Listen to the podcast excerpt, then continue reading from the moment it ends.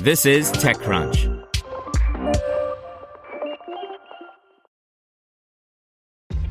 This episode is brought to you by ShipStation. You know, some things take a lot of work, like sending little robots to far off distant planets. And just as that's challenging, so too is running a successful e commerce business, especially when there's so much to do. So I want to introduce you all to ShipStation.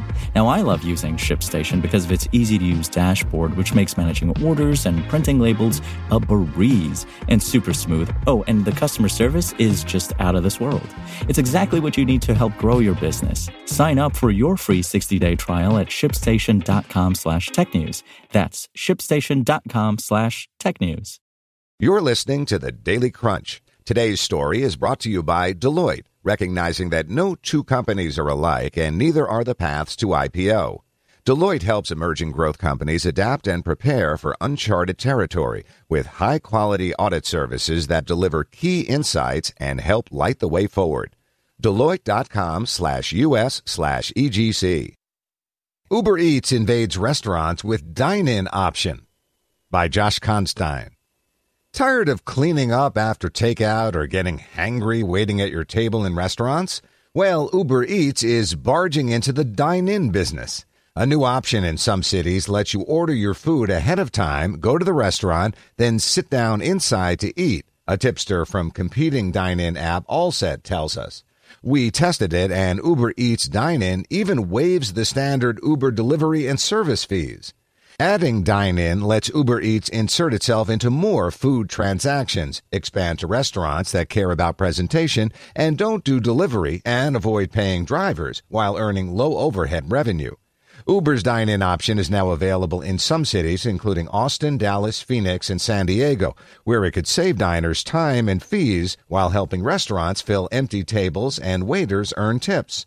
But it could also coerce more restaurants to play ball with Uber Eats if their competitors do, eating into their margins. Uber confirmed the existence of the dine in option, telling me, We're always thinking about new ways to enhance the Eats experience.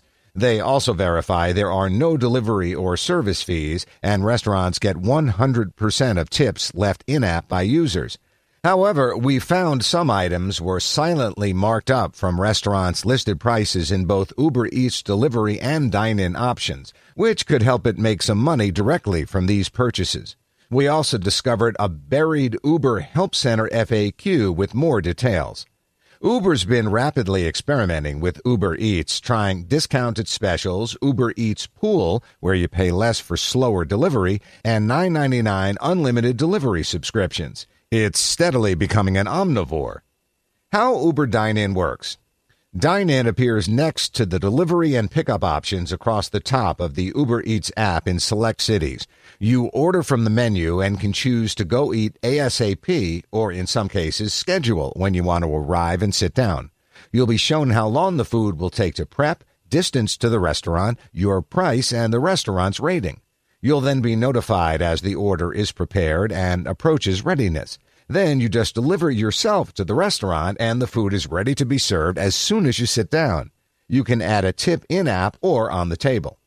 Uber Eats should obviously make it easy for you to hail an Uber with the restaurant as the preset destination.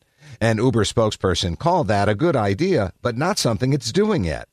Back in 2016, Uber tried a merchant sponsored rides option where you'd get a rebate on your travel if you spent money at a given store. You could imagine restaurants that want to show off their ambiance giving customers some money back if they come across town to eat there. The new feature could spell trouble for other dine in apps like Allset that's been in the business for four years. Users might also opt for Uber Eats Dine In over restaurant reservation apps like OpenTable and Resy. Why waste time waiting to order and for your food to be cooked when you could just show up as it comes out of the oven?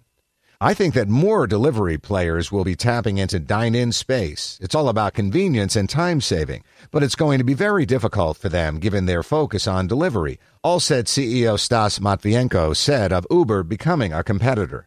He believes dedicated apps for different modes of dining will succeed. But Uber Eats' ubiquity and its one stop shop model for all your dining needs could make it stickier than a dine in only app you use less frequently. With Dine In, Uber could aid restaurants that are empty at the start or end of their open hours. Last year, we reported that Uber Eats was giving restaurants prominence in a featured section of the app to drive up demand if they offered discounts to customers. Similarly, Uber could let restaurants entice more dine in customers, especially when foot traffic was slow, by providing discounts on food or subsidized Uber transportation. Better to knock a dollar or two off an entree if it means filling the restaurant at 5:30 or 9:30 p.m. And now that Uber Eats does delivery, takeout, and dine-in, it would make perfect sense to offer traditional restaurant reservations through the app as well. That would pit it directly against OpenTable, Resy, and Yelp. Instead of trying to own a single use case that might only appeal to certain demographics in certain situations, Uber Eats strategy is crystallizing. Be the app you open whenever you're hungry.